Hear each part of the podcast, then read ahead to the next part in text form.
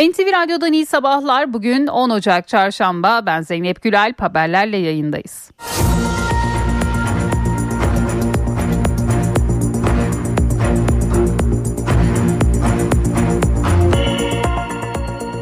İzlanda üzerinden gelen soğuk hava dalgası etkisini gösteriyor. Kar yağışı nedeniyle üç kentte bazı ilçelerde bugün eğitime ara verildi.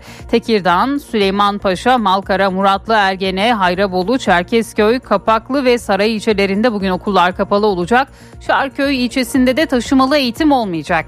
Edirne'nin İpsala, Enes, Uzunköprü ve Keşan ilçelerinde okullar bugün tatil. Çanakkale'de de il merkezi ve altı ilçede bugün eğitim ve öğretim yapılamayacak. Meteoroloji Genel Müdürlüğü İstanbul'da Cuma ve cumartesi günleri hafif kar yağışı beklendiğini de bildirdi.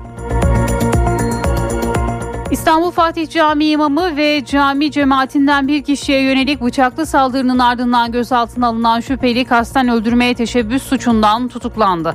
Saldırgan Ömer Salgın ifadesinde ticaretle uğraştığını, aylık ortalama beş yüz bin lira geliri olduğunu öne sürdü. Saldırgan ifadesinde eşiyle problemi olduğunu ve bu nedenle çok bunaldığını iddia ederek camide tekbir getirerek bağırmaya başladım, sonrasını hatırlamıyorum dedi. AK Parti'nin İstanbul Büyükşehir Belediye Başkanı adayı Murat Kurum polemiklere girmeyeceklerini söyledi. Kurum, rakibimiz İstanbul'a karşı ilgisizliktir dedi. İstanbul Büyükşehir Belediye Başkanı Ekrem İmamoğlu da Kurum'un adaylığıyla ilgili konuştu. İmamoğlu, umuyorum gayet nezaketli, İstanbul odaklı bir seçim olur diye dedi. İsrail'in saldırılarında doksan altıncı güne girildi. Amerika Birleşik Devletleri Dışişleri Bakanı Antony Blinken ise Tel Aviv'deydi. Gazze'de sivil can kayıpları çok yüksek, Filistinliler artık evlerine dönmeli diye konuştu. İsrail, Hizbullah'ın insansız hava aracı komutanını öldürdüğünü iddia etti. Gazze şeridinin güneyinde şiddetli çatışmalarsa devam etti. Hayatını kaybeden Filistinli sayısı yirmi üç bini geçti. Latin Amerika ülkesi Ekvador'da altmış günlük o hal ilan edilmesinden sonra çete üyeleri bir haber kanalının televizyon yayınını bastı. Stüdyoda silah sesleri duyuldu. Ülkenin birçok noktasında da hapishanedeki gardiyanların esir alındığı belirtiliyor. Amerika'nın New York kentinde bir sinagogun altında gizli tünel olduğu ortaya çıktı. Yasa dışı bir şekilde kazan, e, kazılan tüneli kapatmaya gelen işçiler ve polis ekiplerine Yahudiler tepki gösterdi. Çıkan olaylarda on kişi gözaltına alındığı, sosyal medya hesaplarına yansıyan görüntülerde ise kazı yapılan bazı bölümlerde kirli ve eski yataklar dikkati çekti. Fransa'nın yeni başbakanı göreve başladı. Fransa Cumhurbaşkanı Macron tarafından başbakanlığa atanan otuz dört yaşındaki Gabriel Attal görevi Elizabeth Borne'dan devraldı.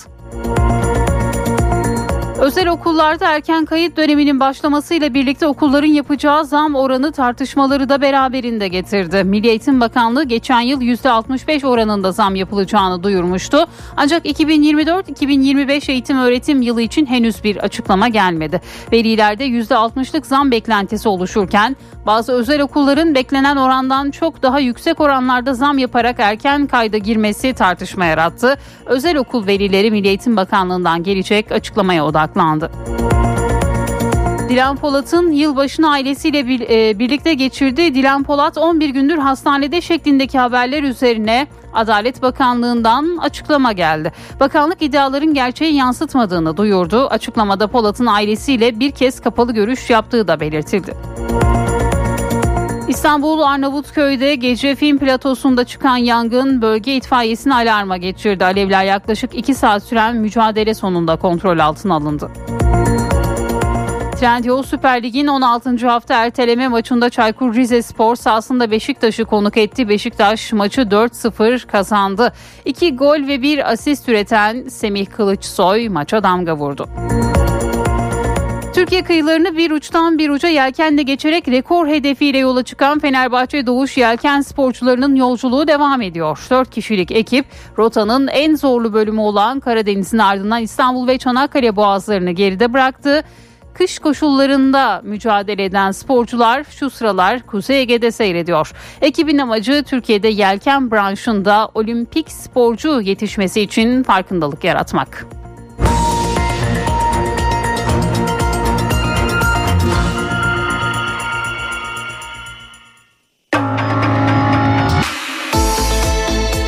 İşe giderken gazetelerin gündemi.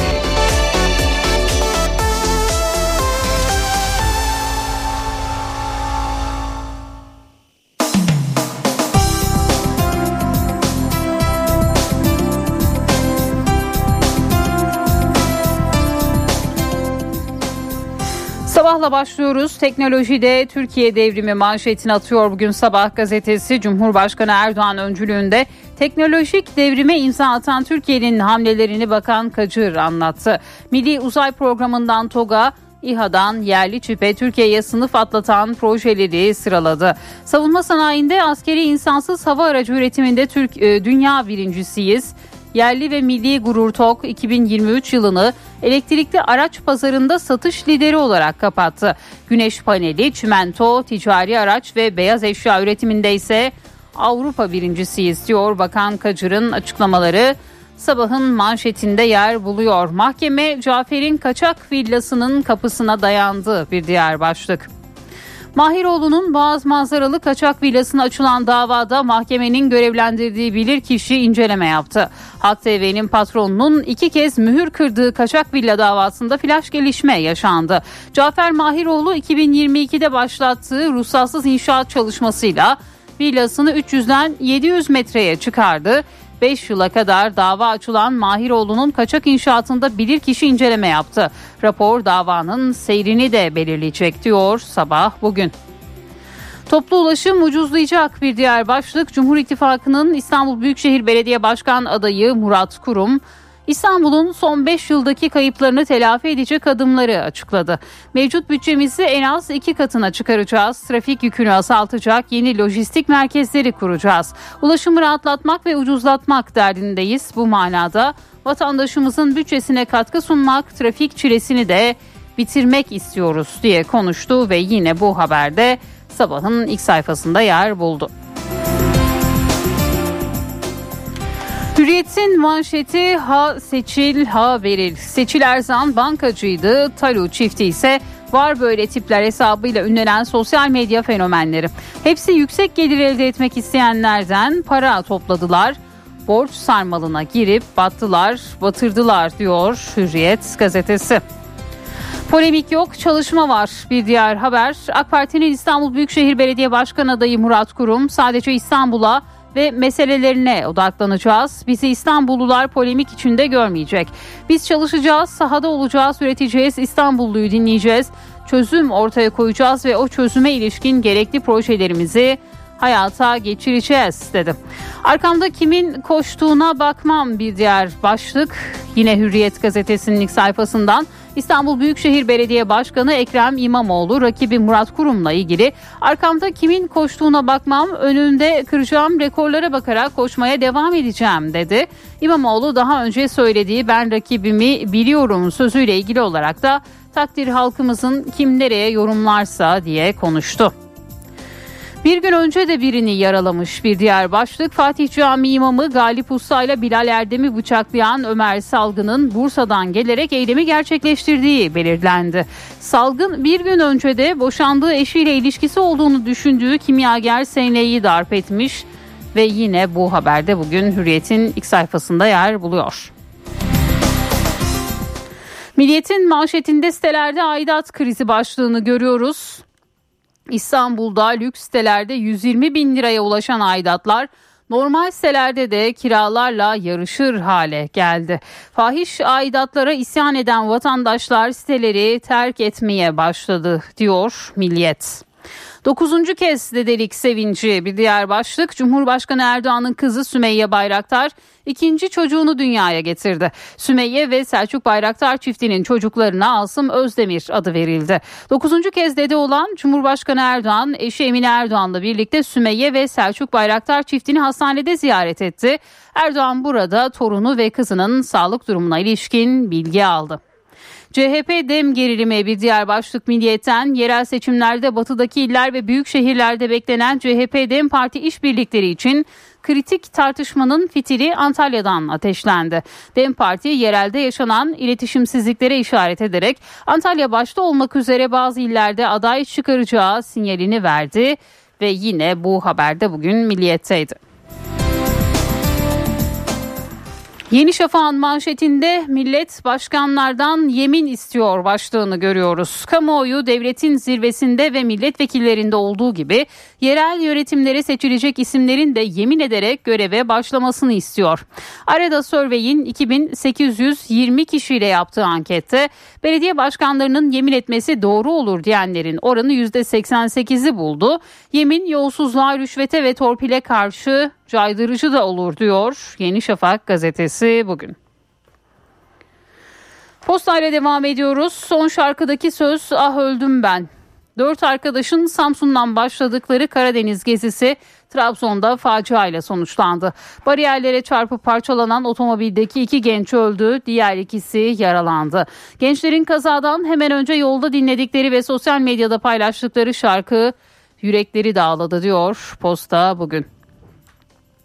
Borcu ödemek için Porsche ve tekne satmışlar. Bir diğer başlık, sosyal medyada var böyle tipler hesabıyla tanınan Kıvanç Talu ve eşi Beril Talu'nun yüz elli milyon liralık vurgun yaptıkları ve Gürcistan'a kaçtıkları ortaya çıkmıştı. dört gün önce Türkiye'ye dönen çift tutuklanmıştı. Kıvanç Talu'nun ifadesinde "birçok projemiz iptal edildi. Yarım kalan projeleri yürütmek için eşimin yakın çevresinden borç aldık" dedi. Alacaklıların yüzde yüz faiz istediğini öne süren Kıvanç Talu, "beni, eşimi ve hatta çocuğumuzu tehdit ediyorlardı. Borçları ödemek için biri eşimin babasına ait Porsche olmak üzere iki araç ve bir tekne sattık. Krediler çektim. Yine de tamamını ödeyemedik. Yurt dışına kendimizin ve çocuğumuzun can güvenliğini korumak için gittik" dedi. Ve Cumhuriyet gazetesi manşette anayasa direnişi başlığını görüyoruz. Hukukçular Türkiye İşçi Partisi milletvekili Can Atalay'ın Anayasa Mahkemesi kararlarına karşın tahliye edilmemesine yargı bağımsızlığı vurgusu yaparak itiraz etti. Türkiye Barolar Birliği Başkanı Sağkan, siyasi hesaplarla alınan kararların yargı sistemimizi ve ülkemizin geleceğini esir almasına izin vermeyeceğiz diye konuştu. Bir diğer başlık, depremzede esnaf zorda. Kahramanmaraş merkezi depremlerin üzerinden on bir ay geçti. Ancak depremde zarar gören üç yüz on iki bin esnafın barınma, ürüne ulaşım ve elektrik su sorunu çözülemedi. Zor durumdaki esnaf vergi ertelemesi ve hibe istedi diyor. Ve bu haberde bugün yine Cumhuriyet'in ilk sayfasında yer buluyor. Şimdi bir araya gideceğiz, sonrasında haberlerle devam edeceğiz.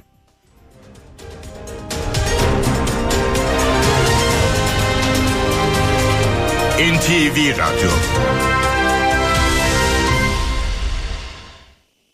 Titanic Hotels köşedeki kitapçıyı sunar. Merhaba, ben Adnan Bostancıoğlu. Can Yayınları geçtiğimiz günlerde önemli bir klasik eser yayınladı. on sekizinci yüzyılın önde gelen düşünür ve devrimcilerinden Thomas Paine'in Amerikan Bağımsızlık Bildirgesi'nin hazırlanmasına ön ayak olan el kitabı Sağduyu. Kitabı Türkçe'ye Akın Emre Pilgir çevirmiş. Öncelikle Thomas Paine'i kısaca tanıyalım. Paine bin yedi yüz otuz yedide Norfolk, İngiltere'de doğdu. Kısa sürelerle farklı işlerde çalıştı. İngiltere'deki son işi vergi memurluğuydu. Çok para kazanamıyor, kazandığını da kitaplara harcıyordu. Doğrusu hayatı başarısızlıklarla doluydu. Paine peş peşe yaptığı iki evliliği de yürütemedi.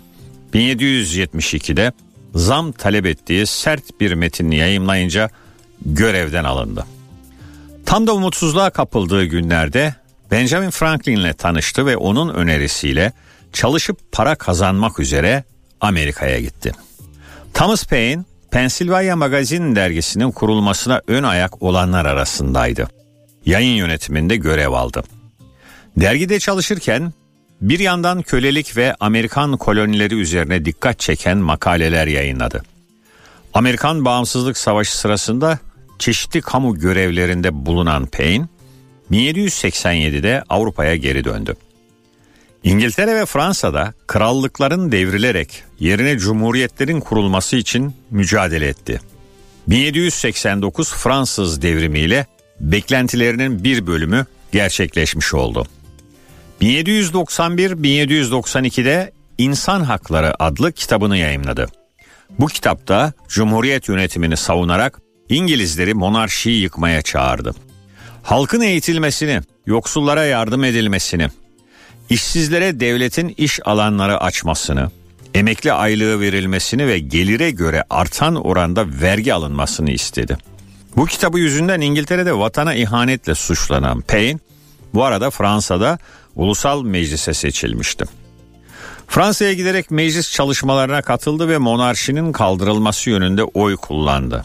Ne var ki Kral on altıncı. Louis'nin idamına karşı çıktığı için Robespierre yönetimi sırasında gözden düştü ve bir yıla yakın süre hapsedildi. Thomas Paine geride her biri fırtınalar koparmış, tartışmalara yol açmış, kendisinin de muhafazakar çevrelerin gazabına uğramasına sebep olmuş kitaplar, makaleler bırakarak bin sekiz yüz dokuz yılında New York'ta öldü.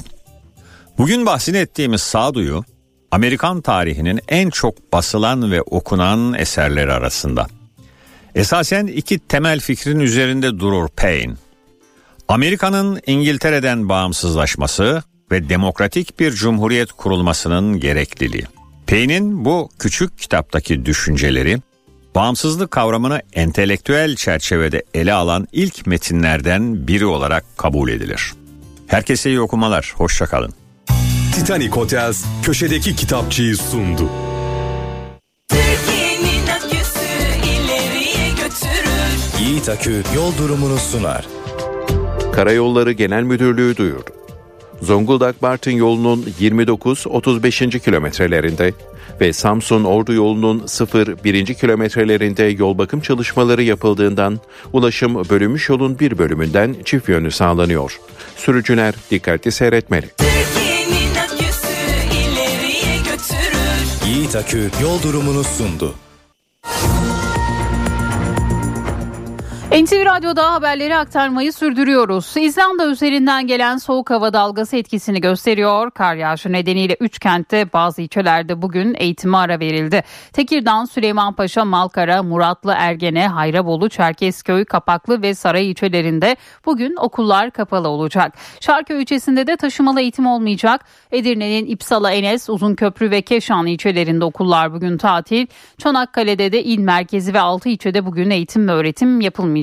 Meteoroloji Genel Müdürlüğü İstanbul'da cuma ve cumartesi günleri ise hafif kar yağışı beklendiğini bildirdi. Kar, sis, fırtına üçü de Marmara bölgesini hızla etkisi altına aldı. Birçok ilde kar yağdı. Bolu'da sis görüş mesafesini düşürdü. Çanakkale'de de rüzgar nedeniyle transit, gemi ve feribot seferleri durdu. Önce sıcaklık düştü, peşinden kar yağdı. Trakya'da başlayan kar Marmara bölgesinin tamamına yayıldı. Hava Kırklareli'de sıfırın altında dört, Edirne'de üç ve Tekirdağ'da ise eksi bir derece ölçüldü. Yüksek kesimlerde hafif kar yağışı oldu. Edirne'nin Keşan ilçesinde araçların üzeri, çatılar ve bazı yollar beyaza büründü. Tekirdağ'ın Şarköy, Malkara ve Hayrabolu ilçelerinde de zaman zaman kar etkili oldu. Trakya'daki yağış saatler sonra İstanbul'a ulaştı. Yüksek kesimlerde sulu kar olarak etkisini gösterdi. Büyükçekmece, Silivri, Esenyurt, Beylikdüzü ve Sarıyer'in bazı noktalarına kar yağdı. Anadolu yakasında Aydos Tepesi beyaza büründü. Senenin ilk karını gördük hayırlısıyla. İnşallah devam eder de barajlarımız su dolar. Çanakkale'nin Yenice ilçesinde kar, Edremit yolunda ulaşımı aksattı. Sürücüler güçlükle ilerledi. Kent birçok noktada kar nedeniyle beyaza büründü. Bazı ilçelerde eğitime ara verildi. Şiddetli rüzgar nedeniyle de deniz yolu ulaşımında aksamalar oldu. Çanakkale Boğazı transit gemi geçişlerine kapatıldı. Feribot seferleri de durduruldu. Bolu Dağı'nda da sis etkiliydi. Görüş mesafesi zaman zaman yirmi metreye düştü. Sürücülerin güzergahta dikkatli olması için uyarı yapıldı.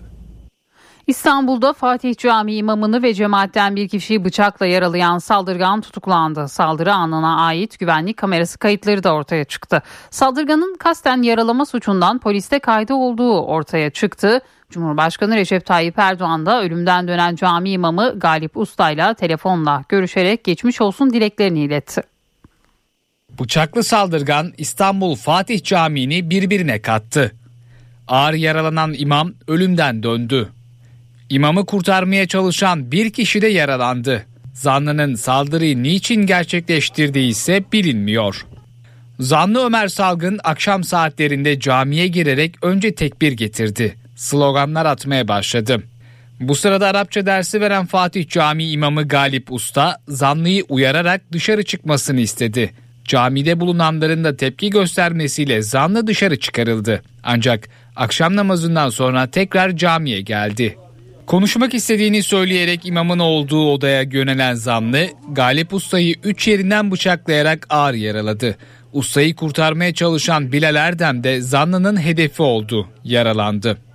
Gözaltına alınan zanlı emniyette ifade vermedi. Yaralılarsa sağlık ekiplerinin ilk müdahalesi sonrası hastaneye kaldırıldı. İki isim de hayati tehlikeyi atlattı. Allah beterinden saklasın. İstanbul Büyükşehir Belediye Başkanı adayı Murat Kurum, Fatih Camii imamı Galip Usta'yı hastanede ziyaret etti. Bu sırada Cumhurbaşkanı Recep Tayyip Erdoğan, Kurum'un telefonuyla Usta ile görüştü. Geçmiş olsun dileklerini iletti. Hocam geçmiş olsun. Rabbim şifalar versin inşallah. Allah razı olsun. Çok teşekkür ederim. Rabbim yar yardımcımız olsun. Amin. Hocam Allah şifa versin hocam. İstanbul Büyükşehir Belediye Başkanı Ekrem İmamoğlu da yaralı imamı hastanede ziyaret etti. Çıkarıldığı nöbetçi sulh ceza hakimliğince tutuklanan Ömer Salgın'ın eşinden iki bin on dokuzda ayrıldığı, geçen yıl Aralık ayında da kasten yaralama suçundan poliste kaydı olduğu ortaya çıktı. Hakimlikteki ifadesinde ortağının eski eşiyle ilişkisi olduğunu öğrendiğini ve bu nedenle çok bunaldığını belirtti. Olay tarihinde camide tekbir getirerek bağırmaya başladım.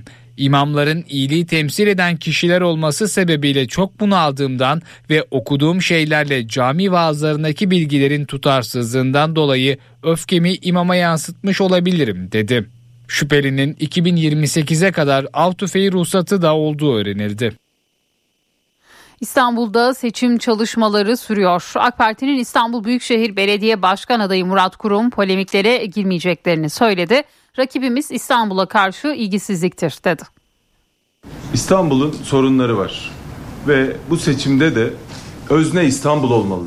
AK Parti İstanbul Büyükşehir Belediye Başkan adayı Murat Kurum İstoç'u ziyaret etti. İstanbul Büyükşehir Belediye Başkanı Ekrem İmamoğlu'nun şansımı Murat Kurum'dan önce ya da sonra diye kategorize etmem sözlerine cevap verdi. Rakibimizi ifade ettik.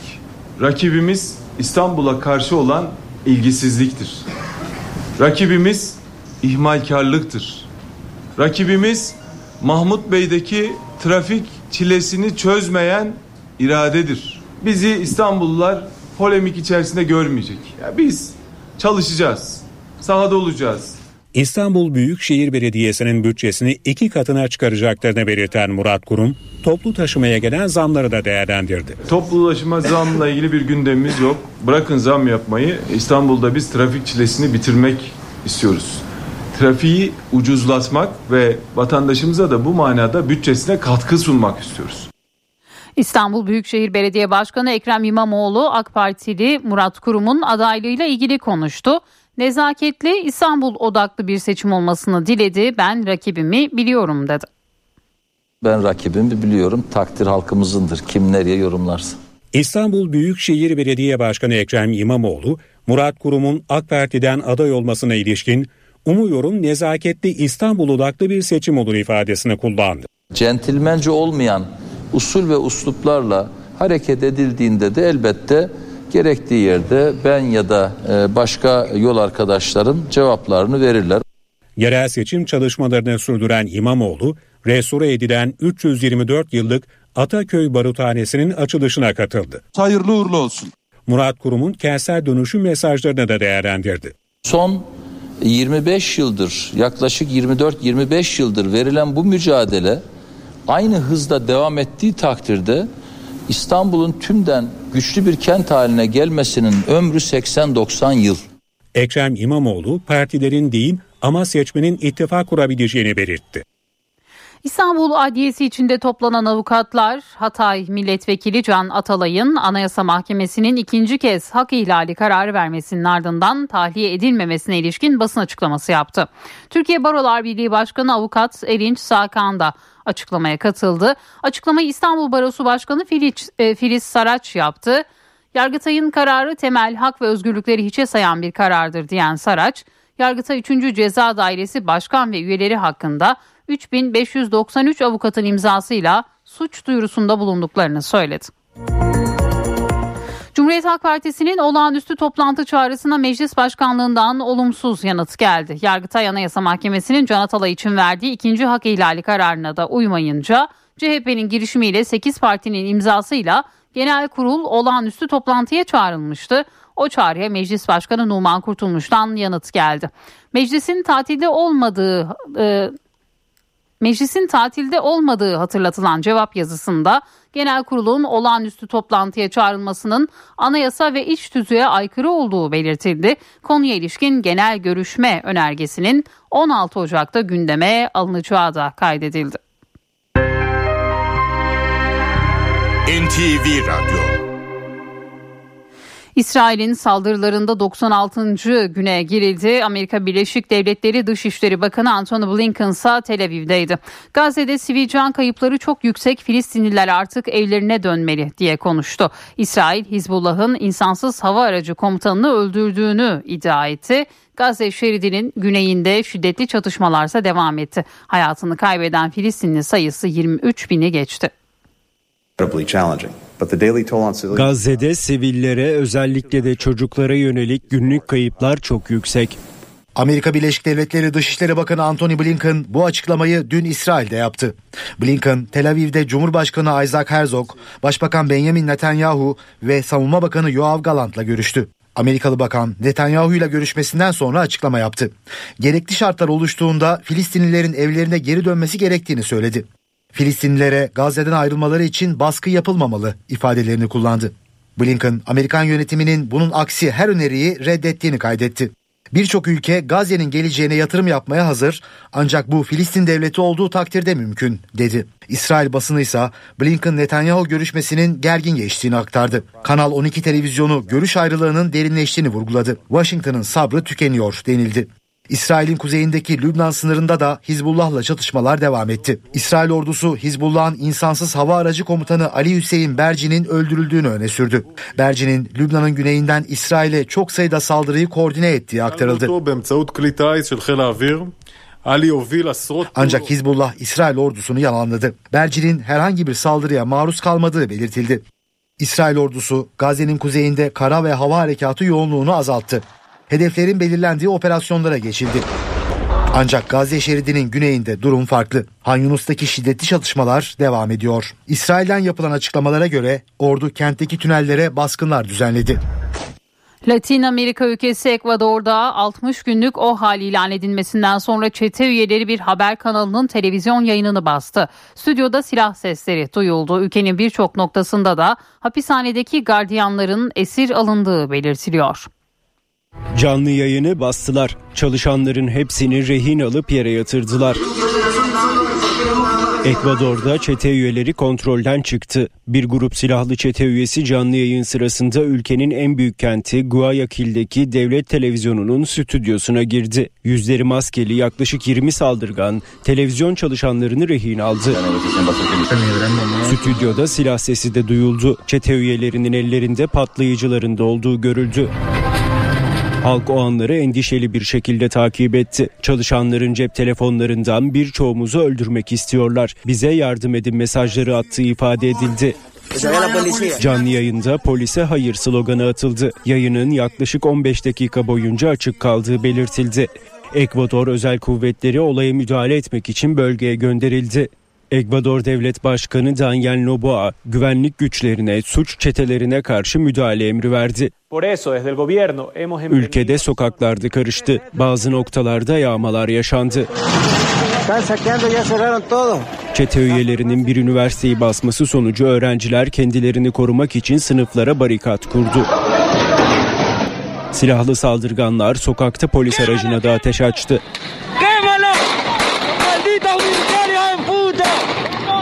FETÖ lakabıyla tanınan Los Coneros, uyuşturucu çetesinin lideri Adolfo Macias Villamar'ın hapisten kaçması üzerine ülkede altmış günlük olağanüstü hal ilan edilmişti. Ancak bu kararın ardından ülkedeki suç çeteleri kontrolden çıktı. Birçok hapishanede çok sayıda gardiyanın çete üyeleri tarafından rehin alındığı kaydedildi.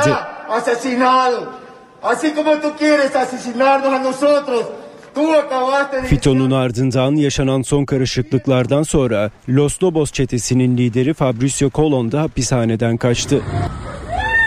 Kolon, Ekvador Savcılığı tarafından başkan adayı Fernando Villavenciona'ya düzenlenen suikaste de ilişkilendiriliyordu. Devlet Başkanı Noboa, Ekim ayında iktidara geldiğinde uyuşturucu kartelleriyle mücadele sözü vermişti. Ekvador'da uyuşturucu çeteleri iki bin yirmi birden bu yana hapishanelerde dört yüz yirmiden fazla mahkumu öldürdü. Amerika Birleşik Devletleri'nin New York kentinde bir sinagogun altından gizli tünel çıktı. New York polisi yasa dışı bir şekilde inşa edilen tüneli kapatmaya gelince Yahudiler direniş gösterdi. Çıkan arbede sonucu bazı Yahudiler gözaltına alındı. Sinagogun altından gizli tünel çıktı. Polis ve tüneli kazan Yahudiler birbirine girdi. Olay Amerika Birleşik Devletleri'nin New York kentinde yaşandı. New York Polis Departmanı Brooklyn'in Crown Heights mahallesindeki bir sinagogda bulunan tünelleri kullanılamaz hale getirmek için harekete geçti. Yasa dışı bir şekilde kazılan tüneli kapatmaya çalışan inşaat işçileri ve polis ekipleri genç Ortodoks Yahudilerin tepkisiyle karşılaştı. Yahudi öğrenciler ekiplere direnince tansiyon yükseldi. Arbede sonucu New York polisi bazı Yahudileri gözaltına aldı.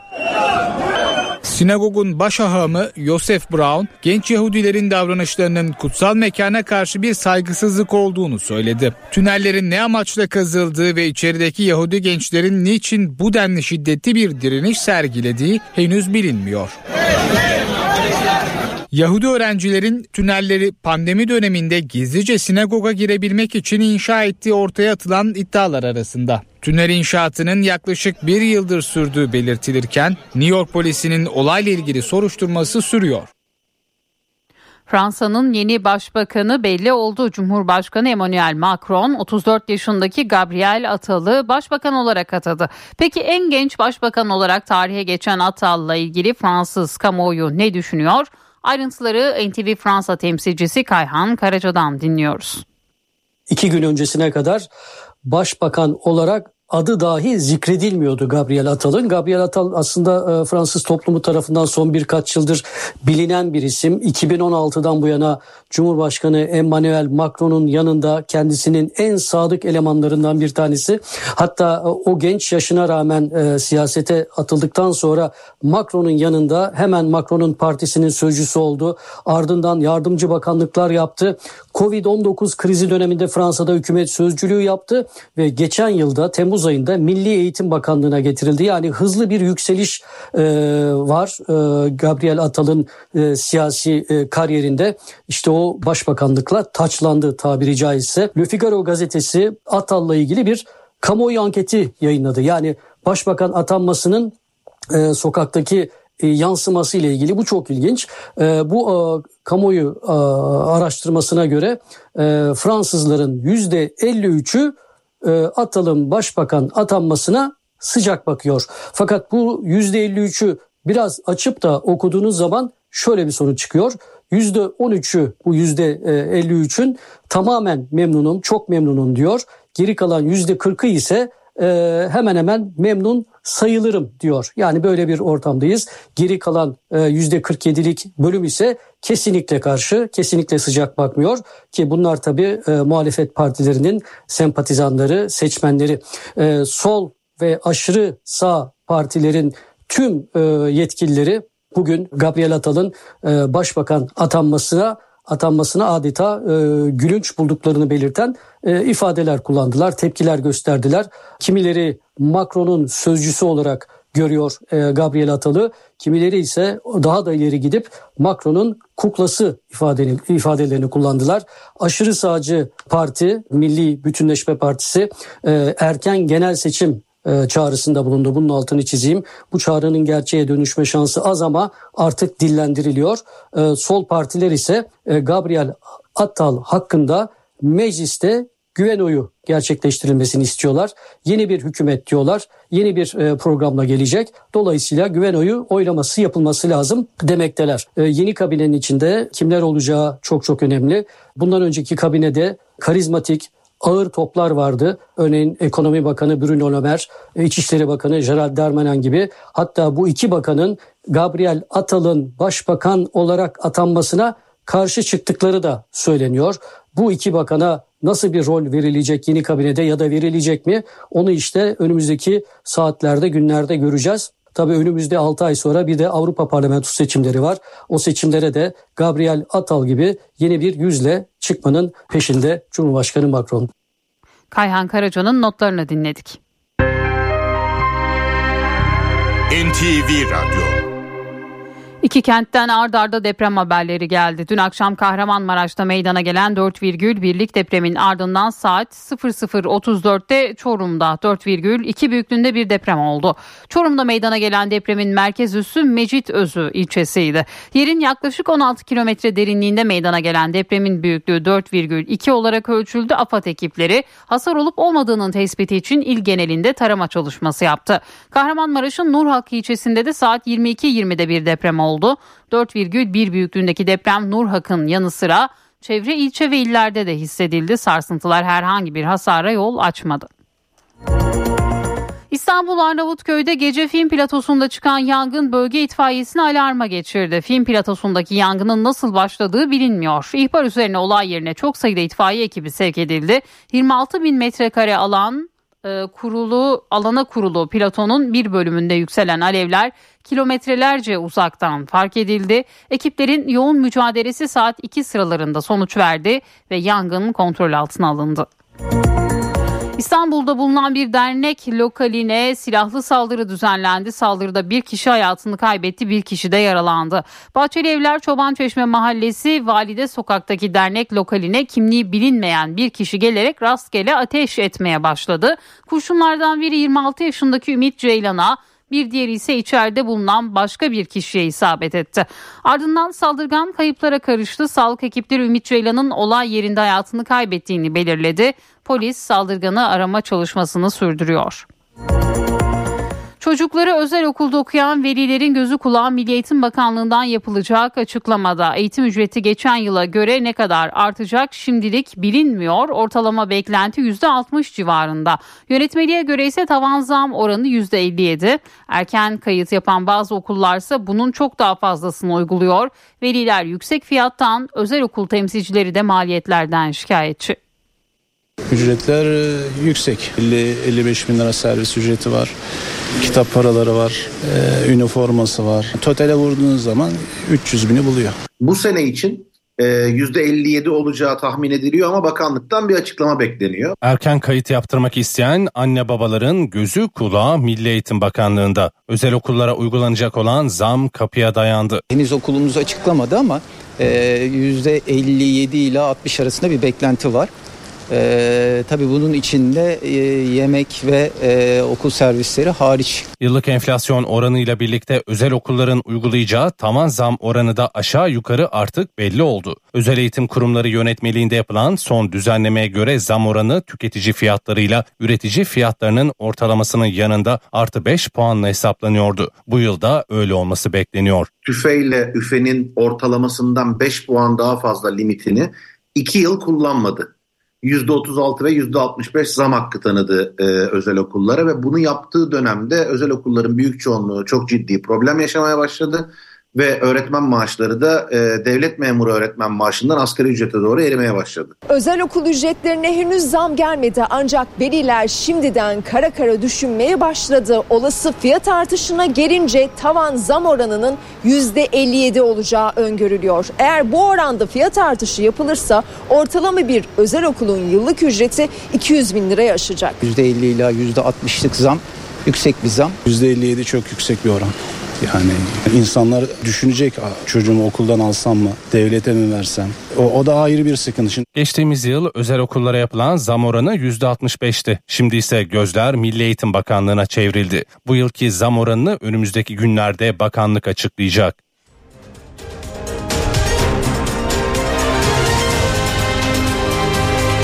N T V Radyo. H D İ Sigorta İstanbul'un yol durumunu sunar. H D İ Sigorta.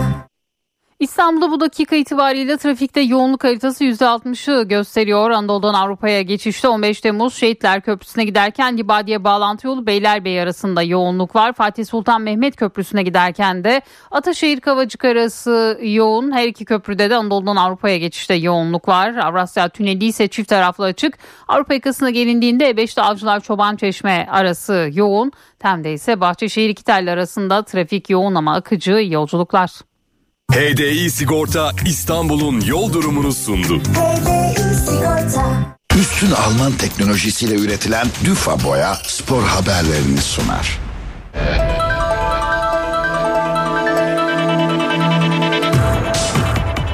Trendyol Süper Lig'de on altıncı hafta dün oynanan maçlarla başladı. Alınan sonuçlar ve kalan maç programı şöyle. Korendon Alanyaspor bir, Ankaragücü bir, Sirtaş Yapı Pendikspor sıfır, Biteksen Antalyaspor bir, Kasımpaşa sıfır, Ramsa Başakşehir üç ve Çaykur Rizespor sıfır, Beşiktaş dört. on altıncı haftanın erteleme maçları bugün oynanacak karşılaşmalarla devam edecek. Saat on yedide Atakaş Hatayspor Gaziantep'i, Vavakars Fatih Karagümrük'te Mondehom Kayserispor'u konuk edecek. Saat yirmide de iki maç var. Yukatel Adana Demirspor İstanbulspor'la, Fenerbahçe'de Tümosan Konyaspor'la karşı karşıya geliyor. Hafta yarın oynanacak karşılaşmalarla tamamlanacak. Saat on yedide E M S Yapı Sivasspor Galatasaray ve saat yirmide Trabzonspor Yılport Samsunspor maçları var. Fenerbahçe kış transferine sansasyonel bir hamleyle girmeye hazırlanıyor. Sarı lacivertliler Leonardo Bonucci ile altı aylığına anlaşmaya vardı. Sezon başında Union Berlin'e transfer olan otuz altı yaşındaki savunmacı Alman ekibiyle sözleşmesini feshedecek. Fenerbahçe ile altı aylığına anlaşan İtalyan stoper kısa süre içinde imza için İstanbul'a gelecek.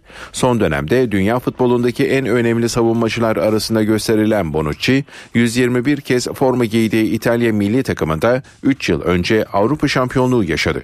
Profesyonel kariyerine Inter'de başlayan deneyimli oyuncu sekiz'i Juventus'ta olmak üzere dokuz Serie A şampiyonluğu kazandı.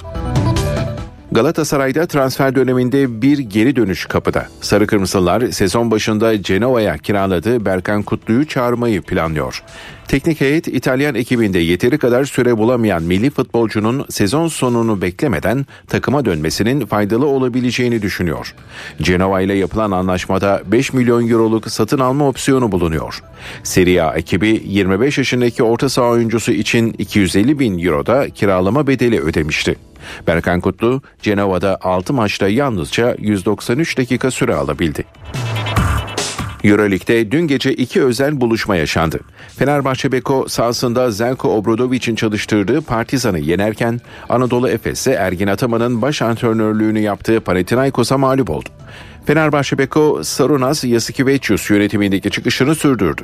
Partizan karşısında ikinci çeyreğin başında on yedi sayı farkla geriye düşmesine rağmen pes etmeyen Sarı lacivertliler sahadan doksan bir yetmiş altı galip ayrıldı. Litvanyalı baş antrenörle yedinci maçında altıncı kez kazanan Fenerbahçe çift maç haftasındaki ikinci sınavında yarın Bayern Münih'i konuk edecek. Anadolu Efes'e mağlubiyet serisine son veremedi. Eski baş antrenörü Ergin Ataman'ın çalıştırdığı Panathinaikos'a deplasmanda seksen üç yetmiş altı yenilen lacivert beyazlılar üst üste yedinci kez kaybetti. Play-in potasına yaklaşmayı hedefleyen Erdemcan'ın ekibi Cuma günü Virtus Bologna'yı konuk edecek. Vakıfbank gruptan çıkmayı garantiledi. Temsilcimiz Vakıfbank Kadınlar Sev Şampiyonlar Ligi A grubu beşinci haftasında konuk olduğu Fransa'nın Mulhouse ekibini üç sıfır yendi. Mulhouse spor salonunda oynanan karşılaşmada Vakıfbank galibiyete yirmi beş yirmi iki, yirmi beş yirmi ve yirmi beş on yedilik setlerle ulaştı. Sarı siyahlı ekip bu sonuçla son hafta maçları öncesi gruptan çıkmayı garantiledi. Mulhouse'a beşinci maçından da mağlubiyetle ayrıldı. Milli güreşçiler Hırvatistan'da düzenlenecek Zagreb Açık birinci Ranking serisinde mücadele edecek. Türkiye serbestte yedi, Grekoromen'de on yedi sporcuyla yer alacak. Kadın güreş milli takımımızda dört sporcuyla mücadele verecek. Başkent Zagreb'de bugün başlayacak organizasyon on dört Ocak'ta sona erecek. Dayanıklı, kolay sürülen, kapatıcılığı yüksek Düfa Boya spor haberlerini sundu. Saat sekiz Türkiye ve Dünya gündeminde bu saate kadar neler olduğuna bir haber turuyla bakalım. İzlanda üzerinden gelen soğuk hava dalgası etkisini gösteriyor. Kar yağışı nedeniyle üç kentte bazı ilçelerde bugün eğitime ara verildi. Tekirdağ, Süleymanpaşa, Malkara, Muratlı Ergene, Hayrabolu, Çerkezköy, Kapaklı ve Saray ilçelerinde bugün okullar kapalı olacak. Şarköy ilçesinde de taşımalı eğitim olmayacak. Edirne'nin İpsala, Enes, Uzunköprü ve Keşan ilçelerinde okullar bugün tatil. Çanakkale'de de il merkezi ve altı ilçede bugün eğitim ve öğretim yapılmayacak. Meteoroloji Genel Müdürlüğü İstanbul'da cuma ve cumartesi günleri hafif kar yağışı beklendiğini bildirdi. İstanbul Fatih Camii imamı ve cami cemaatinden bir kişiye yönelik bıçaklı saldırının ardından gözaltına alınan şüpheli kasten öldürmeye teşebbüs suçundan tutuklandı. Saldırgan Ömer Salgın ifadesinde ticaretle uğraştığını, aylık ortalama beş yüz bin lira geliri olduğunu öne sürdü. Saldırgan ifadesinde eşiyle problemi olduğunu ve bu nedenle çok bunaldığını iddia ederek camide tekbir getirerek bağırmaya başladım. Sonrasını hatırlamıyorum dedi. AK Parti'nin İstanbul Büyükşehir Belediye Başkanı adayı Murat Kurum polemiklere girmeyeceklerini söyledi. Kurum, rakibimiz İstanbul'a karşı ilgisizliktir diye konuştu. İstanbul Büyükşehir Belediye Başkanı Ekrem İmamoğlu da Kurum'un adaylığıyla ilgili konuştu. İmamoğlu, umuyorum gayet nezaketli, İstanbul odaklı bir seçim olur dedi. İsrail'in saldırılarında doksan altıncı güne girildi. Amerika Birleşik Devletleri Dışişleri Bakanı Antony Blinken ise Tel Aviv'deydi. Gazze'de sivil can kayıpları çok yüksek, Filistinliler artık evlerine dönmeli diye konuştu. İsrail, Hizbullah'ın insansız hava aracı komutanını öldürdüğünü iddia etti. Gazze şeridinin güneyinde şiddetli çatışmalarsa devam etti. Hayatını kaybeden Filistinli sayısı yirmi üç bini geçti. Latin Amerika ülkesi Ekvador'da altmış günlük OHAL ilan edilmesinden sonra çete üyeleri bir haber kanalının televizyon yayınını bastı. Stüdyoda silah sesleri duyuldu. Ülkenin birçok noktasında da hapishanedeki gardiyanların esir alındığı belirtiliyor. Amerika'nın New York kentinde bir sinagogun altında gizli tünel olduğu ortaya çıktı. Yasa dışı bir şekilde kazılan tünelin kapatmaya gelen işçiler ve polis ekiplerine Yahudiler tepki gösterdi.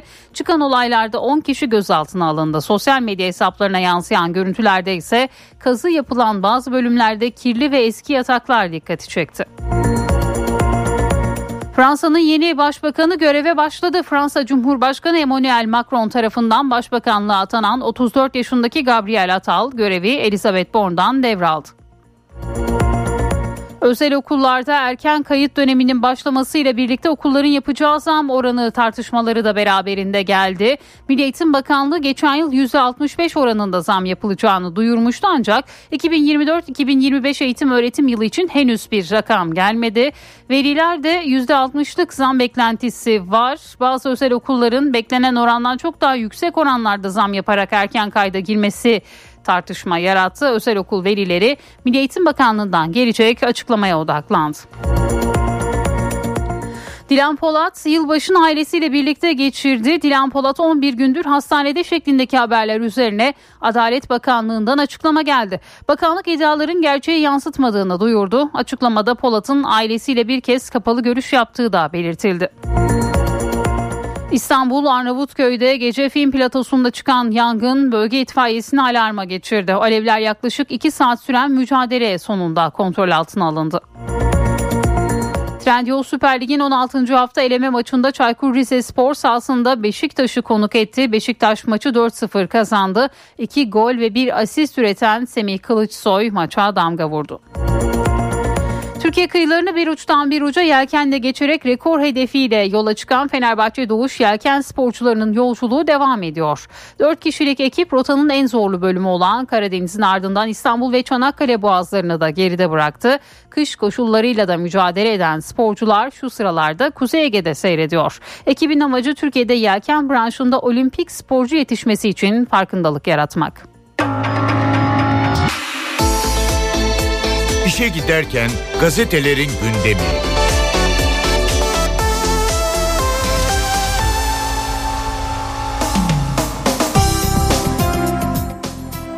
Sabah gazetesiyle başlayalım. Teknolojide Türkiye devrimi manşetini atıyor Sabah bugün. Cumhurbaşkanı Erdoğan öncülüğünde teknolojik devrime imza atan Türkiye'nin hamlelerini Bakan Kacır anlattı. Milli Uzay Programı'ndan TOG'a, İHA'dan yerli tüpe Türkiye'ye sınıf atlatan projeleri sıraladı. Savunma sanayinde askeri insansız hava aracı üretiminde dünya birincisiyiz. Yerli ve milli gurur TOG iki bin yirmi üç yılını elektrikli araç pazarında satış lideri olarak kapattı. Güneş paneli, çimento, ticari araç ve beyaz eşya üretiminde ise Avrupa birincisiyiz. Teknoloji odaklı sanayi hamlesi programıyla cari açığa yılda yedi virgül altı milyar dolarlık azaltıcı etki sağlandı. SİHA'lardaki yerli çipleri geliştirerek beyaz eşya ve otomotiv sektöründe çip ihtiyacını karşılamayı hedefliyoruz diye konuştu Bakan Kacır. Mahkeme Cafer'in kaçak villasının kapısına dayandığı, yine sabahın ilk sayfasına taşıdığı bir diğer başlık. Mahiroğlu'nun Boğaz manzaralı kaçak villasına açılan davada mahkemenin görevlendirdiği bilirkişi inceleme yaptı. Halk T V'nin patronunun iki kez mühür kırdığı kaçak villa davasında flaş gelişme yaşandı. Cafer Mahiroğlu iki bin yirmi ikide başlattığı ruhsatsız inşaat çalışmasıyla villasını üç yüzden yedi yüz metrekareye çıkardı. beş yıla kadar dava açılan Mahiroğlu'nun kaçak inşaatında bilirkişi inceleme yaptı. Rapor davanın seyrini de belirleyecek diyor Sabah gazetesi bugün. Toplu ulaşım ucuzlayacak bir diğer başlık. Cumhur İttifakı'nın İstanbul Büyükşehir Belediye Başkan adayı Murat Kurum, İstanbul'un son beş yıldaki kayıplarını telafi edecek adımları açıkladı.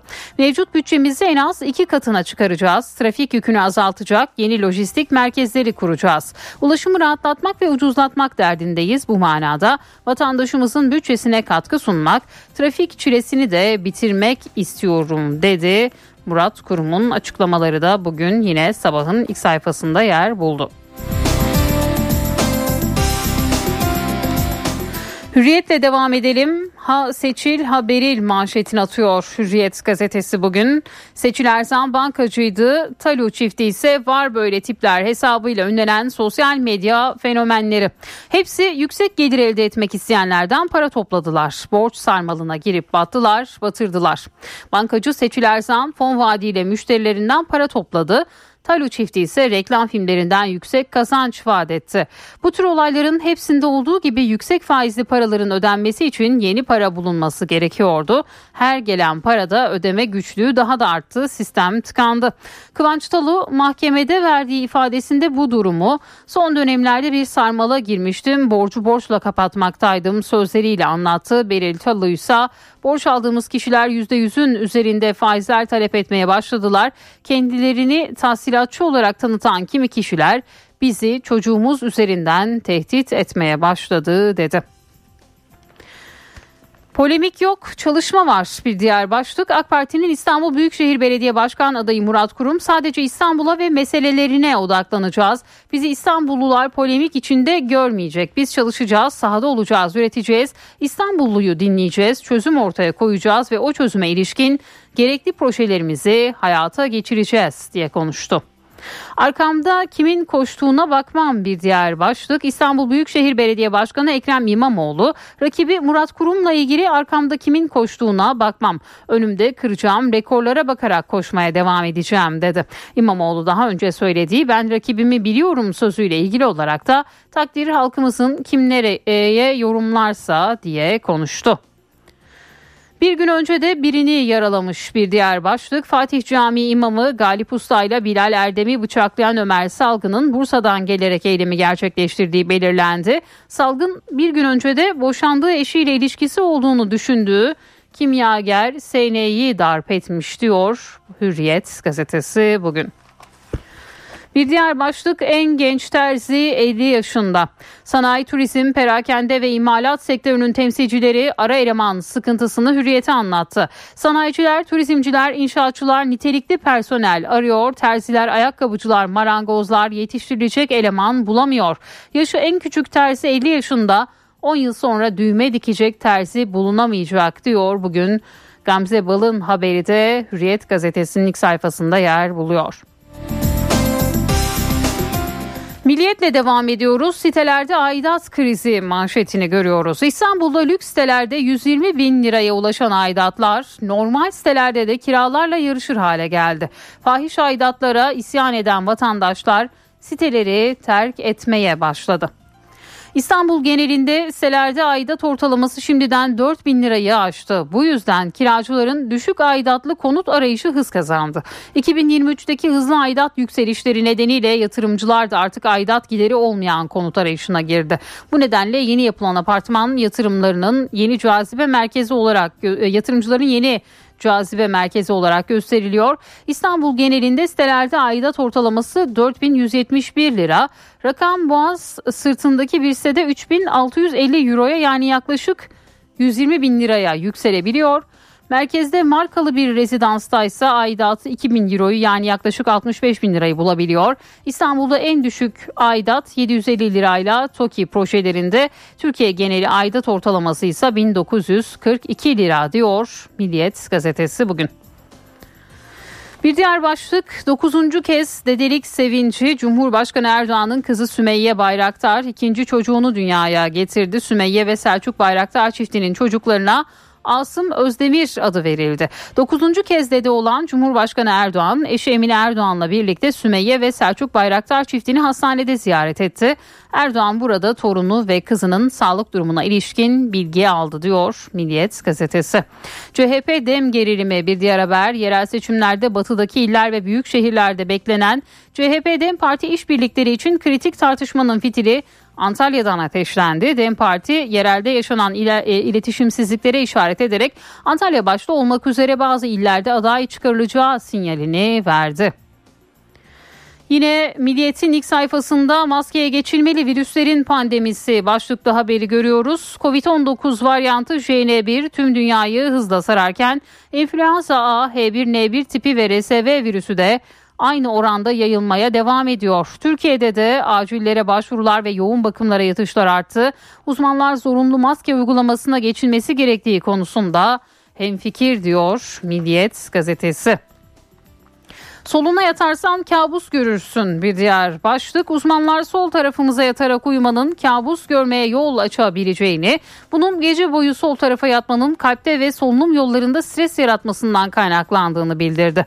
Araştırmaya göre sol tarafına yatanların kabus görme ihtimali yüzde kırk bir, sağına yatanlarınsa yüzde on beş diyor bugün Milliyet gazetesi. Yeni Şafak'la devam ediyoruz. Millet başkanlardan yemin istiyor manşetini atıyor bugün Yeni Şafak gazetesi. Kamuoyu devletin zirvesinde ve milletvekillerinde olduğu gibi yerel yönetimlere seçilecek isimlerin de yemin ederek göreve başlamasını istiyor. Areda Survey'in iki bin sekiz yüz yirmi kişiyle yaptığı ankette belediye başkanlarının yemin etmesi doğru olur diyenlerin oranı yüzde seksen sekizi buldu. Yemin yolsuzluğa, rüşvete ve torpile karşı caydırıcı da olur diyor Yeni Şafak bugün.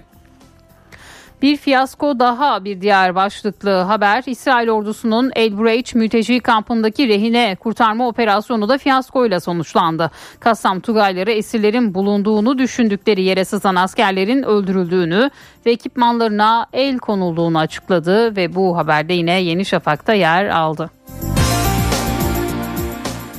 Postayla devam edelim. Son şarkıdaki söz "Ah öldüm ben". Dört arkadaşın Samsun'dan başladıkları Karadeniz gezisi Trabzon'da faciayla sonuçlandı. Bariyerlere çarpıp parçalanan otomobildeki iki genç öldü, diğer ikisi yaralandı. Gençlerin kazadan hemen önce yolda dinledikleri ve sosyal medyada paylaştıkları şarkı yürekleri de ağladı diyor bugün Posta gazetesi. Borcu ödemek için Porsche ve tekne satmışlar. Sosyal medyada var böyle tipler hesabıyla tanınan Kıvanç Talu ve eşi Beril Talu'nun yüz elli milyon liralık vurgun yaptıkları ve Gürcistan'a kaçtıkları ortaya çıkmıştı. Dört gün önce Türkiye'ye ödenen çift tutuklanmıştı. Kıvanç Talu'nun ifadesinde birçok projemiz iptal edildi. Yarım kalan projeleri yürütmek için eşimin yakın çevresinden borç aldık dedi. Fransa'ya genç başbakan bir diğer haber. Fransa'da Mayıs iki bin yirmi ikiden bu yana görev yapan altmış iki yaşındaki Elizabeth Borne'un önceki gün istifa etmesinin ardından yeni başbakan Eğitim Bakanı Gabriel Attal oldu. otuz dört yaşındaki Attal ülkenin en genç başbakanı olarak tarihe geçti diyor Posta gazetesi. Cumhuriyet'in manşetinde anayasa direnişi başlığını görüyoruz. Hukukçular Türkiye İşçi Partisi Milletvekili Can Atalay'ın Anayasa Mahkemesi kararlarına karşın tahliye edilmemesine, yargı bağımsızlığı vurgusu yaparak itiraz etti. Türkiye Barolar Birliği Başkanı Sağkan, siyasi hesaplarla alınan kararların yargı sistemimizi ve ülkemizin geleceğini esir almasına izin vermeyeceğiz diye konuştu. Sağkan, Yargıtay anayasayı yok sayıyor, anayasal düzene meydan okuyan bu başkaldırıya geçit vermeyeceğiz ifadelerini de kullandı. İstanbul Baro Başkanı Saraç ise Yargıtay üçüncü Ceza Dairesi üyeleri hakkında suç duyurusunda bulunduklarını anımsatıp hukuk devleti hepimizin güvencesi dedi. Depremzede esnaf zorda bir diğer başlık. Kahramanmaraş merkezli depremlerin üzerinden on bir ay geçti ancak depremde zarar gören üç yüz on iki bin esnafın barınma, ürüne ulaşım ve elektrik su sorunu çözülemedi. Zor durumdaki esnaf vergi ertelemesi ve hibe istedi diyor ve yine bu haberde Cumhuriyet Gazetesi'nin ilk sayfasında yer buluyor bugün. Evdeki Hesap. Profesör Murat Ferman hafta içi her gün ekonomideki güncel gelişmeleri N T V Radyo dinleyicileri için yorumluyor. Günaydın Sayın Ferman, mikrofon sizde. Zeynepgül Hanım günaydın, iyi bir gün, iyi yayınlar diliyorum. Son günlerde ekonomi çevrelerinde sıklıkla konuşulan bir konu T L cinsinden mevduat faizlerinin düşüş trendine girmesi. Hatırlanacağı üzere özellikle senenin son günlerinde, yani haftalar evvel T L mevduat faizinde yukarı yönlü bir hareket görülmüştü.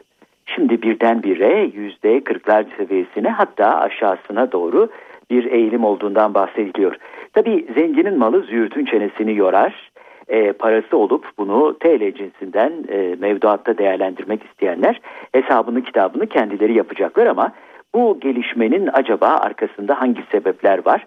Öyle ya, günler evvel birdenbire yukarı yönlü bir hareket izlenirken neden şimdi oldukça kuvvetli bir düşüş, bankalar tarafından e, T L'ye gösterilen teveccühte bir gerileme var? Tabii sebepler çeşitli. Ee, önce e, biraz e, isterseniz makaraya geriye saralım. Çünkü dedik ya, hani geçtiğimiz sene içerisinde haftalar evvel son günlerde T L mevduat faizleri yukarı yönlü hareket etmişti. Bir kere her şeyden evvel unutmayalım. Ee, üst üste tüm toplantılarda Haziran ayından bu yana Merkez Bankası faiz arttırdı ve kırk iki buçukluk gösterge faiziyle seneyi kapattık. Tabii kırk iki buçuğa çıkarsa gösterge faizi, buna bağlı olarak e, kredi faizleri de yukarı yönlü hareket eder. Kredi faizlerine kaynak teşkil edecek havuz olan mevduata da dolayısıyla beklentiler çerçevesinde daha yüksek faiz verilmesi lazım. Bu e, düz mantık. Tabii düz mantık böyle her zaman finansta çalışmıyor. Biraz sonra neden olduğuna dair ufak birkaç ipucu vereceğim ama şunu söylemekte fayda var. Senenin son günlerinde bankalar yılı kaparken mevduat bakımından, mevduat hacmi bakımından e, daha üst sıralara tırmanmak isterler. Daha yüksek mevduatla kapatmak isterler seneyi. Onun için her sene bilinen bir e, eğilimdir. E, hem ellerindeki e, mudileri kaçırmamak hem de yeni mudileri çekebilmek bakımından bir parça yukarı yönlü faiz pazarlığında bulunurlar. Şimdi artık e, sene tamamlandıktan sonra bu baskı üzerlerinden gitmiştir. Bir üç beş puanlık belki bir marş bu bakımdan gerilemiştir. Yani beklentiler çerçevesine baktığınızda evet, gerileme vardır. Bunun dışında tabii çok önemli noktalardan bir tanesi kur korumalı mevduatla ilgili olarak düzenlemeler veya kur korumalı mevduatın cazibesinin azaltılması yönünde bir takım gelişmeler var. Ayrıca bir paralel okuma, e, hızlı koşan borsa hızlı yoruldu. Ee, hani böyle acemi e, koşucular vardır. İyi çalışmamışlar stratejiye. Ee, bir ön çıkış yaparlar.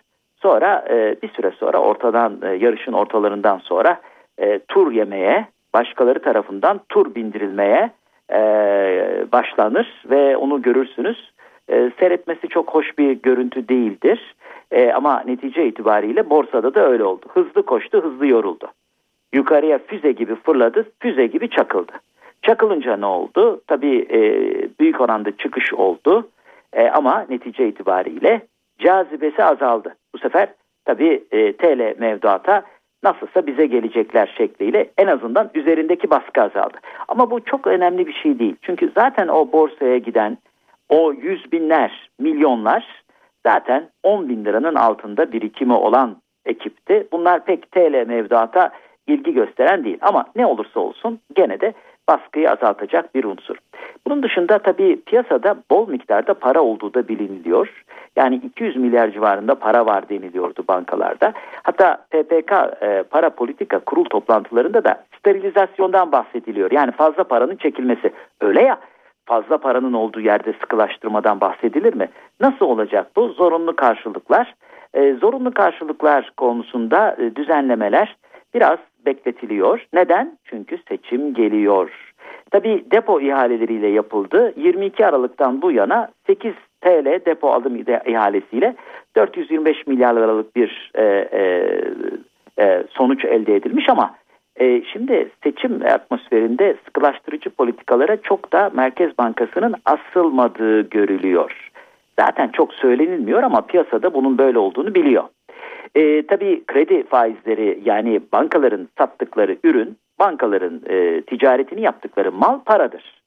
E, parayı nereden bulacaklar? Havuzdan bulacaklar, mudilerden elde edecekler, sonra onu plase edecekler. Şimdi kredi faizleri çok yükselince zaten belirli kulvarlarda e, daha ehven fiyatlarla kredi bulanlar, ihracatçılar, KOBİ'ler, yatırım teşviği verenler, e, yakınlar, uzaklar, şunlar bunlar zaten krediyi temin ediyorlar. Diğerleri için de çok pahalı olmaya başladı. Dolayısıyla kredi talebi düştü. Ee, biraz iş dünyası da nasılsa biz biraz daha bağırmaya başlarız. Ondan sonra biraz daha serbestleşme olur. Seçim öncesi herkese mavi boncuk dağıtılır bekleyişi içinde. O çerçevede de bankalarda diyorlar ki yani e, biz e, karla satamayacağız veya kar marjımız düştü. O zaman temin konusunda da aşağı çekelim. İşte meselenin esası bu ama arka planında daha teknik konular var. Mesela Merkez Bankası'na, e, Merkez Bankası'nın bankaları böyle gösterge faizinin çok arka, altında e, oranlardan e, fonlaması vesaire gibi. Ama sonuçta ortaya böyle bir sebep çıkıyor, e, böyle bir sonuç çıkıyor. Bu sebeplerin getirdiği sonuç ortada. Bize de bunları konuşmak düşüyor. Bu genel bilgi paylaşımı ve değerlendirmeler çerçevesinde değerli dinleyenlerimize katma değeri yüksek ve yüksek katma değerli bir gün diliyor. Huzurlarınızdan hürmetlerle ayrılıyorum. Profesör Murat Ferman'la evdeki hesap sona erdi. Kaçırdığınız bölümleri double-u double-u double-u nokta en ti vi radyo nokta com nokta te er adresinden dinleyebilirsiniz. Dünya markası Bras Çatı Sistemleri finans bültenini sunar. Borsa İstanbul yüz endeksi yedi bin yedi yüz otuz altı seviyelerinde, dolar yirmi dokuz doksan yedi, euro otuz iki yetmiş dokuzdan işlem görüyor. Euro dolar paritesi bir virgül sıfır dokuz. Altının onzu iki bin yirmi sekiz dolar. Kapalı çarşıda gram altın bin dokuz yüz elli beş, çeyrek altın üç bin üç yüz on beş liradan satılıyor. Brent petrolün varil fiyatı ise yetmiş yedi dolar. Dünya markası Bras Çatı Sistemleri finans bültenini sundu. N T V Radyo. Benzersiz duvarlar artık hayal değil. Sandeko Boya hava durumunu sunar. Soğuk hava bu hafta ülkede etkili oluyor. Kar yağışı Anadolu geneline yayılıyor. Bugün İstanbul'da yağış hafif, yine yağmur ve sulu kar şeklinde olacak. Rüzgarın etkisiyle hissedilen sıcaklık bir derece. Yarın yağış beklenmiyor. Ankara'da yağış sulu kar ve kar şeklinde, sıcaklık dört derece. İzmir'de şiddetli rüzgarla sıcaklık üç derece hissedilecek. Bursa'da hafif sulu kar var. Sıcaklık altı derece. Antalya yağmurlu, on beş derece olacak bugün. Eşsiz boya, eşsiz mekanlar. Sandeko Boya hava durumunu sundu. Türkiye'nin aküsü ileriye götürür. Yiğit Akü yol durumunu sunar. Karayolları Genel Müdürlüğü duyurdu. Karabük-Kastamonu yolunun dokuz on birinci kilometrelerinde ve Osmancık-Mersifon-Havza yolunun altmış altmış birinci kilometrelerinde yol bakım çalışmaları devam ettiğinden ulaşım bölünmüş yolun bir bölümünden çift yönlü sağlanıyor. Sürücüler dikkatli seyretmeli.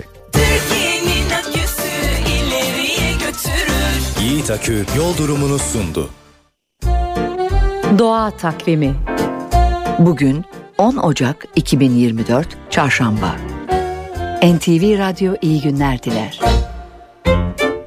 Bu hafta enerji verimliliği haftası. Türkiye'nin karbon salımı azaltma planına yönelik beş yıl önce uygulanmaya konan Ulusal Enerji Verimliliği Eylem Planı sona erdi. İkinci beş yıllık eylem planı başladı.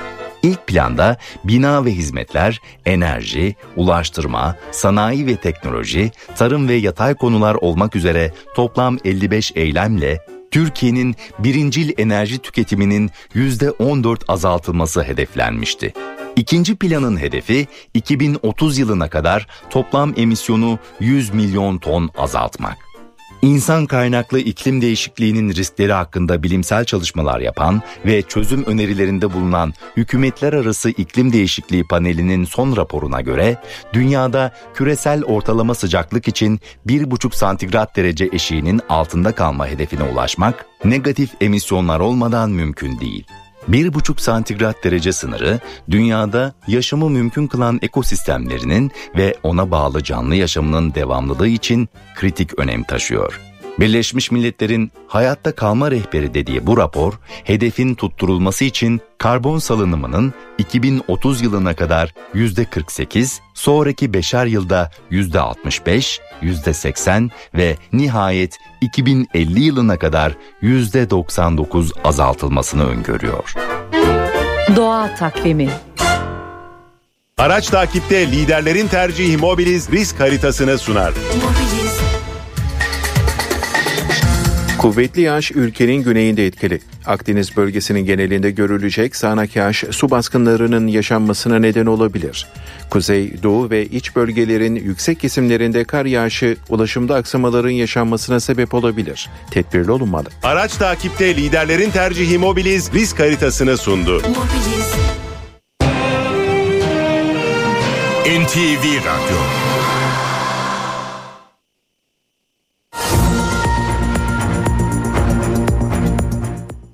N T V Radyo'da haberleri aktarmayı sürdürüyoruz. İzlanda üzerinden gelen soğuk hava dalgası etkisini gösteriyor.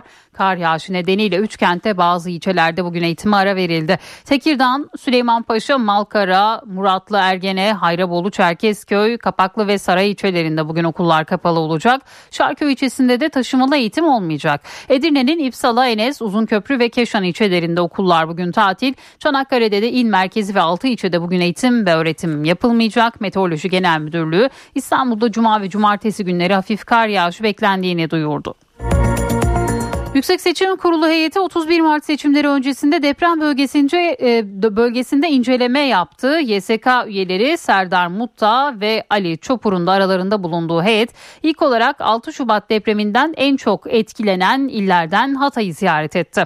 otuz bir Mart mahalli idareler seçimleri öncesi gerçekleşen ziyarette kurum binaları, sandıkların konulduğu alanlar incelendi. Büro malzemeleri, ulaşım ve sistem teknik altyapısı hakkında detaylı tespitler yapıldı. Cumhurbaşkanlığı ve milletvekili seçimleri öncesinde de deprem bölgesinde çalışma yapan heyetin depremden etkilenen diğer on ili de ziyaret etmesi planlanıyor. AK Parti'de yerel seçim çalışmaları sürüyor. on beş Ocak'ta Ankara'da tüm il belediye başkan adaylarını açıklaması beklenen AK Parti için İstanbul'un ayrı bir önemi var. Bu kapsamda yeniden Refah Partisi ile sürdürülen ittifak görüşmeleri kritik. Her seçim hem seçim çalışmaları hem de ittifak görüşmelerindeki son duruma bakalım. AK Parti'de seçim mesaisi sürüyor. Cumhurbaşkanı Recep Tayyip Erdoğan AK Parti Genel Merkezi'nde Üns Komisyon toplantısına başkanlık yaptı. Erdoğan'a on beş Ocak'ta açıklanacak on yedisi büyük şehir olmak üzere kırk sekiz belediye başkan adayı ve seçim beyannamesi için sunum yapıldı. AK Parti'de ittifak çalışmaları da devam ediyor. Hafta başında yeniden Refah Partisi ile yapılması planlanan görüşme ertelendi. N T V'nin AK Parti kaynaklarından edindiği bilgiye göre genel başkan yardımcıları düzeyindeki görüşmeler olumlu istikamette değil. Sürece Cumhurbaşkanı Erdoğan'ın dahil olabileceği ve yeniden Refah Partisi Genel Başkanı Fatih Erbakan'la bir görüşme yapabileceği ifade ediliyor. Kulislerde yeniden Refah Partisi'nden gelecek desteğin özellikle İstanbul için önemli olabileceği dillendiriliyor. Ancak yeniden Refah Partisi destek için Büyükşehir Belediye Başkanlığı talebinde ısrarcı. Sürecin bu hafta tamamlanması planlanıyor. Yeniden Refah Partisi ile AK Parti arasında devam eden görüşmelerin bir ittifaka, bir mutabakat üzerinden dönüşüp dönüşmeyeceğini önümüzdeki günler gösterecek. İstanbul'da yeniden bir İmamoğlu döneminin yaşanmasını istemiyoruz. Pazartesi günü açıklanacak seçim beyannamesi ile ilgili detaylar da netleşmeye başladı. Cumhurbaşkanı Erdoğan beyannamede güvenli ve dirençli şehirler, hizmet icraat belediyeciliği, sosyal belediyecilik ve kültür bölümlerinde yeni başlıkları kamuoyuna duyuracak. Belediye başkan adaylarından açıklanan başlıklara göre yeni projeler üretmeleri istenecek. AK Parti ilçe belediye başkan adayları için de çalışmalarını sürdürüyor. N T V'nin edindiği bilgilere göre M H P ile otuz büyük şehrin ilçeleriyle yirmi dokuz ilin merkez ilçelerinde ittifak yapılacak. Meclis üyelikleri hariç tüm aday çalışmaları Ocak ayında bitirilecek. Cumhuriyet Halk Partisi'nde de aday belirleme süreci devam ediyor. Bugün iki önemli toplantı var. Önce C H P Merkez Yönetim Kurulu, ardından Parti Meclisi Genel Başkan Özgür Özel başkanlığında toplanacak. Toplantıların ardından Adana, Mersin, Aydın başta olmak üzere çok sayıda seçim bölgesinin adaylarının açıklanması bekleniyor. Cumhuriyet Halk Partisi İstanbul için de e, özel bir çalışma yürütüyor. Bu hafta İstanbul'da geçen seçimlerde az farkla kaybedilen Beyoğlu ve Üsküdar'ın da aralarında bulunduğu yirmi üç ilçenin adaylarının açıklanması bekleniyor. Manisa'da konuşan İYİ Parti Genel Başkanı Meral Akşener, yerel seçimlere kendi adaylarıyla girecek olmalarına yönelik eleştirileri yanıtladı. Biz başka bir siyasi partinin adaylarını kazandırmak için mi bu partiyi kurduk dedi. Partili Cumhurbaşkanlığı sisteminin dayattığı, partiler arasındaki büyüğün küçüğü ezdiği simbiyotik et tırnak ilişkisinin söz konusu olduğu ve büyük olan siyasi partinin daha aldığı oy oranı yüksek olan siyasi partinin yanı, yandaşı, yancısı olarak tarif edilebilen ve iddiayı unutan, iddiasını unutturan bir anlayışla bu ayrı ayrı gireceğiz dediğimiz andan itibaren hayretler içinde kaldık. Hep şu söylendi. Biz ayrı girersek işte şu şehri kaybettirirmişiz. Efendim ayrı girersek şurasını AK Parti alırmış. Cumhur İttifakı alırmış. Peki şimdi sizlere bir sorum var değerli arkadaşlarım. Biz AK Parti'nin karşısında Cumhuriyet Halk Partisi ya da bir başka siyasi partinin adaylarını kazandırmak için mi bu siyasi partiyi kurduk? Onlara yancılık yapmak için mi kurduk? Cumhuriyet Halk Partisi'nin olağanüstü toplantı çağrısına Meclis Başkanlığı'ndan olumsuz yanıt geldi. Yargıtay Anayasa Mahkemesi'nin Can Atalay için verdiği ikinci hak ihlali kararına da uymayınca C H P'nin girişimiyle sekiz partinin imzasıyla genel kurul olağanüstü toplantıya çağrılmıştı. O çağrıya Meclis Başkanı Numan Kurtulmuş yanıt verdi. Meclisin tatilde olmadığı hatırlatılan cevap yazısında genel kurulun olağanüstü toplantıya çağrılmasının anayasa ve iç tüzüğe aykırı olduğu belirtildi. Konuya ilişkin genel görüşme önergesini on altı Ocak'ta gündeme alınacağı da kaydedildi. Kara para aklama ve vergi kaçakçılığı suçlamalarıyla tutuklanan Dilan Polat'ın yılbaşını ailesiyle birlikte geçirdiği iddialarına Ceza ve Tevkif Evleri Genel Müdürlüğü'nden yalanlama geldi. Yapılan yazılı açıklamada Dilan Polat'ın yaptığı hastalık başvurusu ve Marmara Ceza İnfaz Kurumları Devlet Hastanesi tarafından verilen sağlık raporu çerçevesinde yirmi dokuz Aralık iki bin yirmi üç'te Bakırköy Ruh ve Sinir Hastalıkları Hastanesi Psikiyatri Polikliniğine sevk edildiği belirtildi.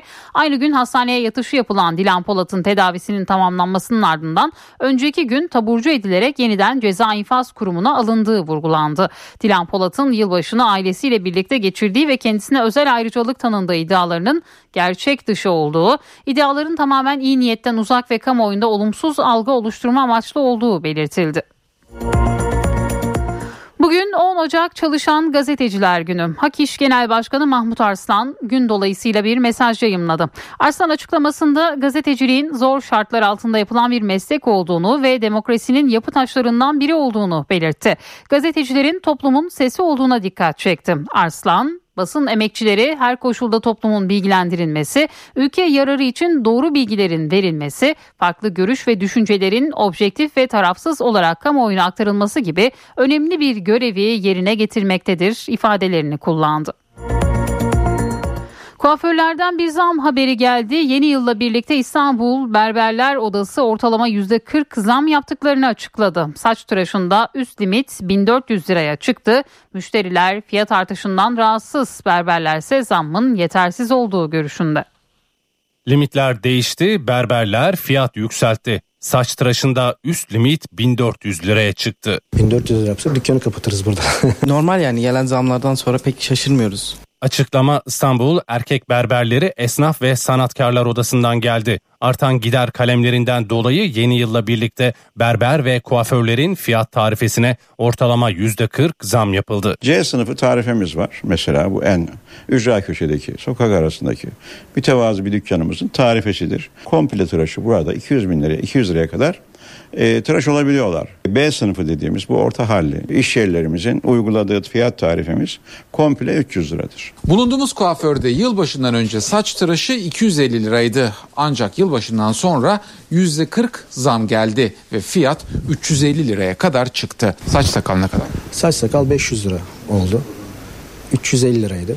Ancak fiyat tarifeleri bölgeye, lüks sınıfına göre değişiyor. Özel fiyatlandırma içinde üst limit bulunuyor. Saç kesimindeki üst limit bin dört yüz liraya çıktı. Komple tıraş A sınıfında üç yüz on liradan bin dört yüz liraya kadar çıkıyor. Yılbaşından önce bu sınır bin liraydı. Saç kesiminde üst limit bin dört yüz lira, ancak bunu uygulaması oldukça zor. bin dört yüz liraya saç kesen berber sınırlı sayıda var. Müşteriler fiyat artışından rahatsız ama kimse kuaföründen vazgeçmek de istemiyor. Nur Bey ile mutluyum yani.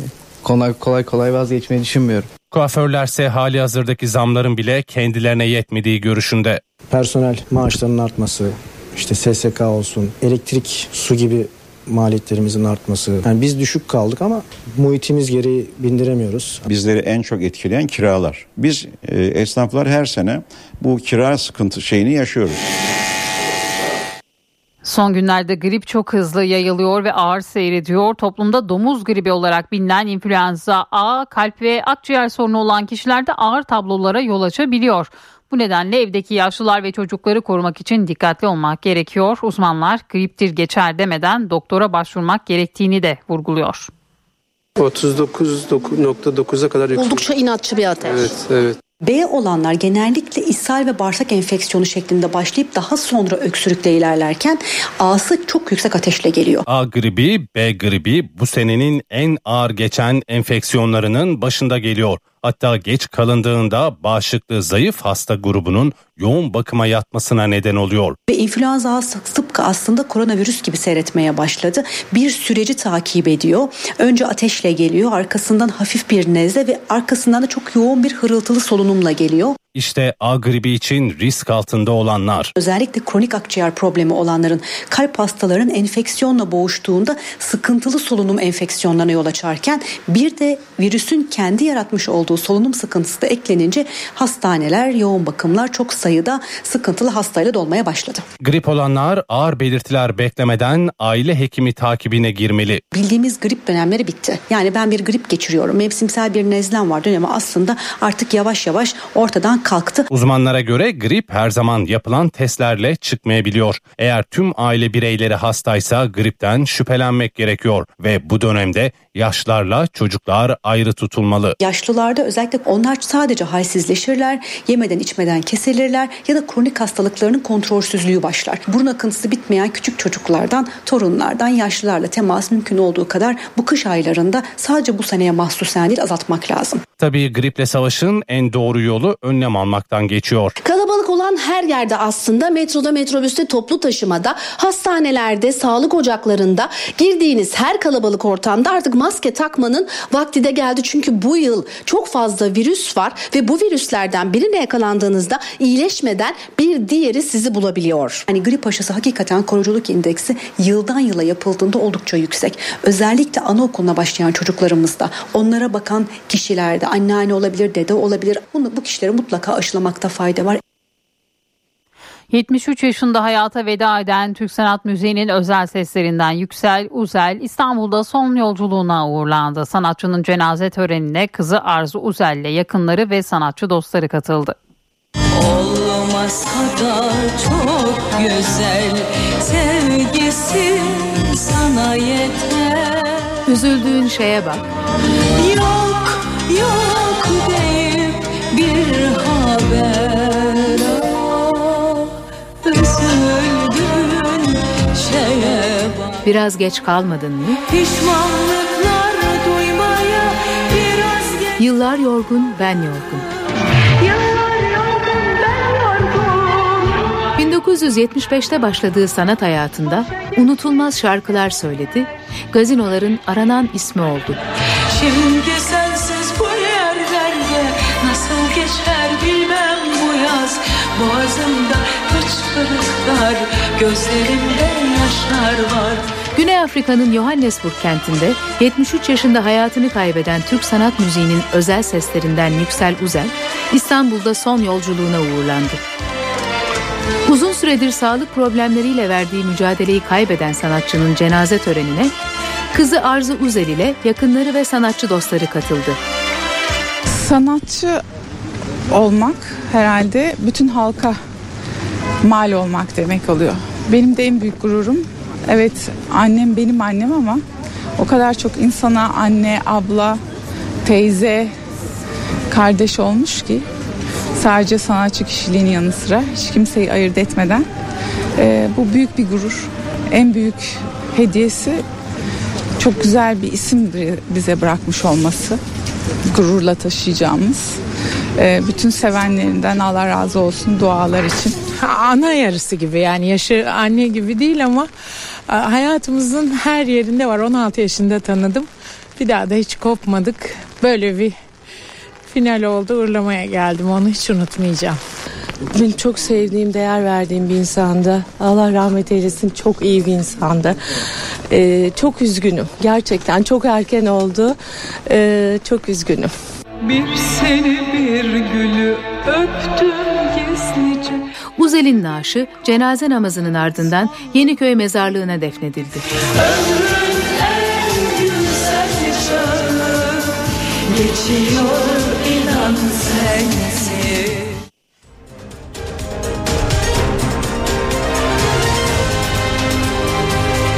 N T V Radyo H D İ Sigorta İstanbul'un yol durumunu sunar. İstanbul'da bu dakika itibariyle trafikte yoğunluk haritası yüzde yetmiş biri gösteriyor. Anadolu'dan Avrupa'ya geçişte on beş Temmuz Şehitler Köprüsü'ne giderken Libadiye Bağlantı Yolu Beylerbeyi arasında yoğunluk var. Fatih Sultan Mehmet Köprüsü'ne giderken de İkbal Caddesi Kavacık arası yoğun.